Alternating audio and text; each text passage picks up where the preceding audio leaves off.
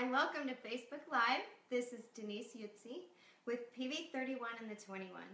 I cannot even tell you how excited I am to launch this adventure. And I wanted to give a shout out especially to Gail Moore, who took a few minutes of time just to encourage me and my passion and my purpose to reach women all over the world with the message of Christ. Tonight, what the topic is going to be is God is not shocked, so why are we? What that means is, you know, a lot of times we walk in shame and condemnation just because there's things that have happened to us, whether we initiated them or someone else initiated them. And in that, we have to really overcome condemnation and shame. Sometimes it's inward, many times it comes from those around us who have watched us fail and fall over and over and over again. So I just want to encourage you with this thought, and that's this God is not mad at you. He is mad about you. He is so in love with you that he sent his son Jesus to die for you so that he could have that relationship with you. Jeremiah 29:11 says, "I know the thoughts I think towards you," says the Lord, "thoughts for good and not for evil, to give you a future and a hope." You know, I want to give you a new perspective on an old story. In Genesis, we see where Adam and Eve were placed in the garden. And it doesn't tell us how long they were there before the fall, but what it does tell us is that there was a season and a time when the enemy came to Eve and coerced her and convinced her that God was holding something back. And in that moment, her and her husband Adam ate from the tree of good and evil. And it says that their eyes were opened and they hid. And what it said before that was that God would come every day and walk in the cool of the day with them.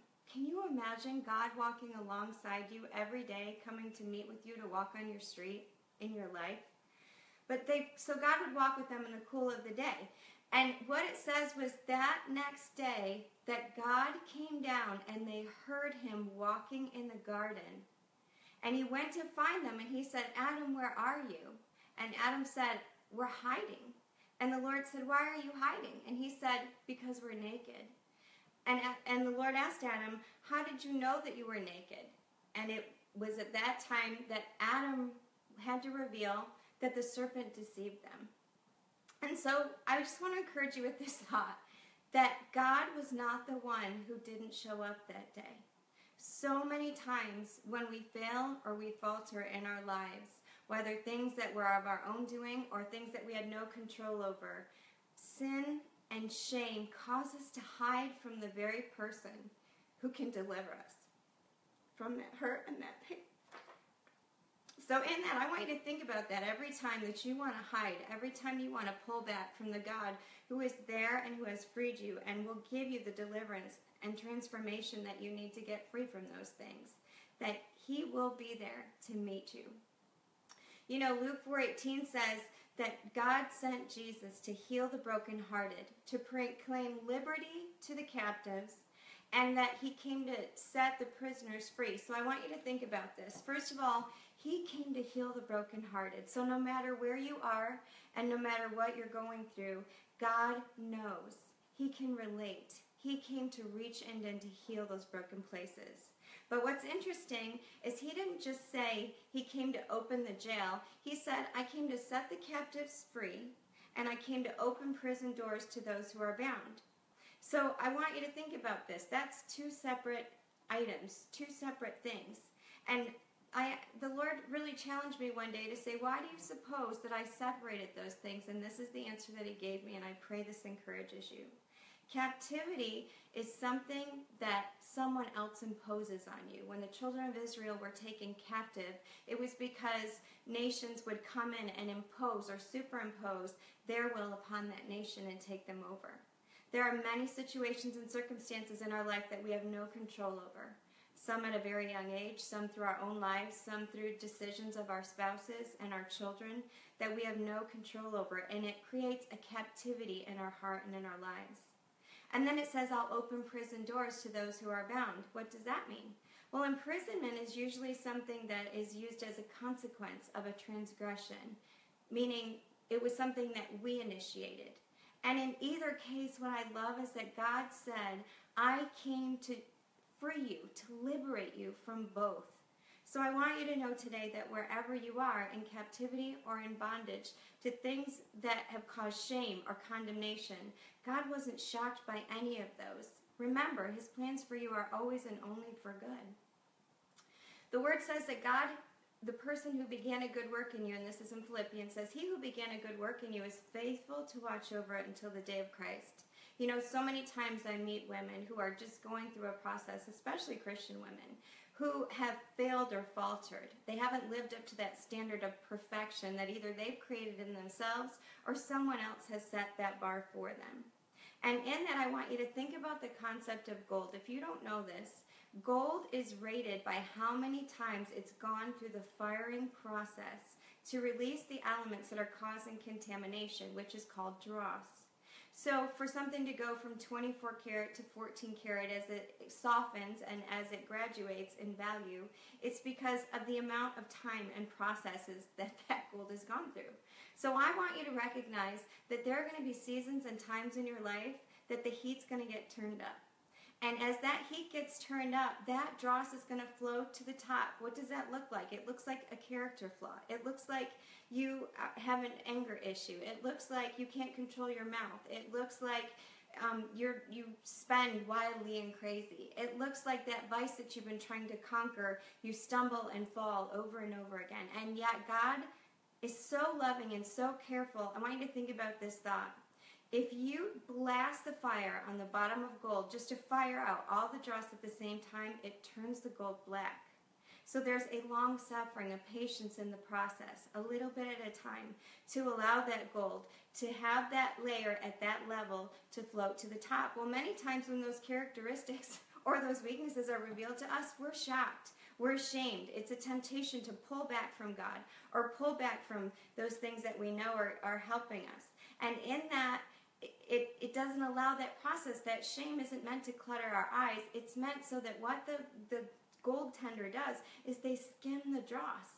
Again, God's not shocked. He already knew that was there. It's just revealed to us that that's there. So let's get to the place when God reveals those character flaws. He reveals those weaknesses that are inside of us. As they float to the top, just allow Him to skim Him. Thank Him for His goodness, His mercy, His long suffering. Thank you that He doesn't easily waver. Thank you, He shows up every single day, looking to develop us. And in that, I just want you to know that as that value increases, the more processes that that goes through, what happens is that ultimately it becomes transparent. And you think about the word, it says we hold as in a reflection, as in a mirror. That's ultimately the, the process, is those, that dross flows, lifts to the top, and, and is skimmed off, and we allow that process happening in our lives. Ultimately, there is such a purity created that we reflect Christ. What an awesome thought.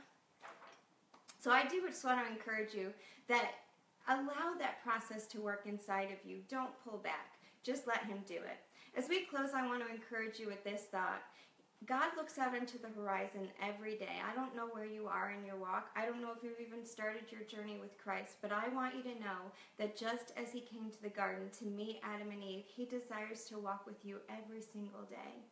You know, in the in the New Testament, we see a proverb called the prodigal son, and it was somebody who knew Christ and walked away, knew the Father, and, and got his inheritance, and went to the pig pen, went to the world, went to the things that they thought that would satisfy them. And yet the Father was never resentful. It said that he went and looked out at the horizon every day, expecting to see his son come back. And I want you to know that's exactly, again, God is mad about you.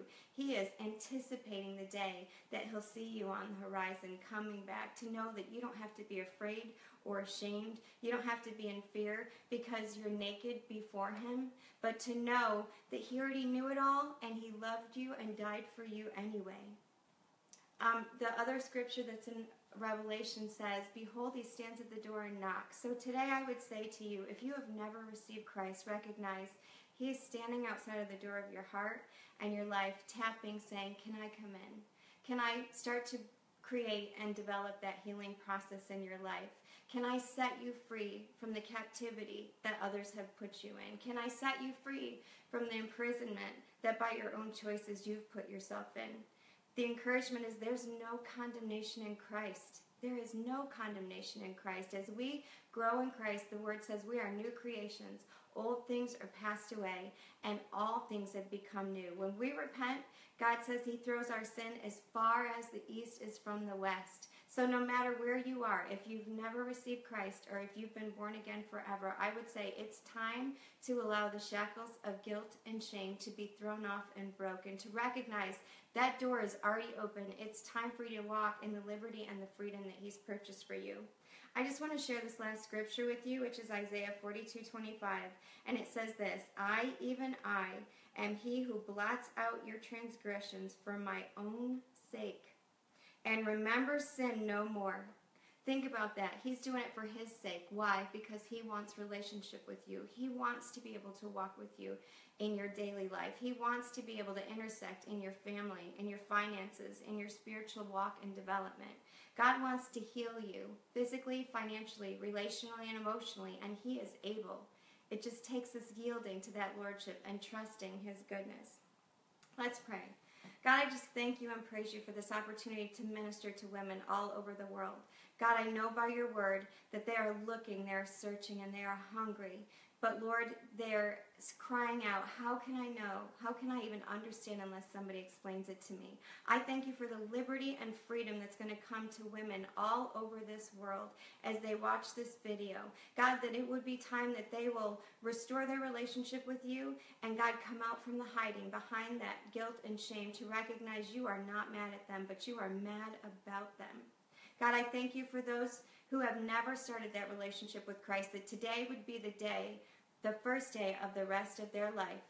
If you've never received Christ, I'd like you to just repeat this after me. Dear Jesus, I thank you for coming into my life. I thank you for dying for me, for shedding your blood, for creating liberty where I had bondage. I acknowledge you as my Lord and my Savior, and I choose to follow you all the days of my life. I thank you for the power of your Holy Spirit that will engage and empower me now to walk this walk out with faith and courage. Thank you so much for taking this time to be with me. I just want to encourage you, if you hadn't had a chance yet, please like our Facebook page, PV31 in the 21. Make sure that you get a chance to visit us on Twitter and on Instagram. And coming soon is the website, PV31 in the 21. I love you all very much. I'm committed to your success and I expect to hear great things. Make sure to send me a message if this has blessed you and make sure to share it with those that you know need it. God bless.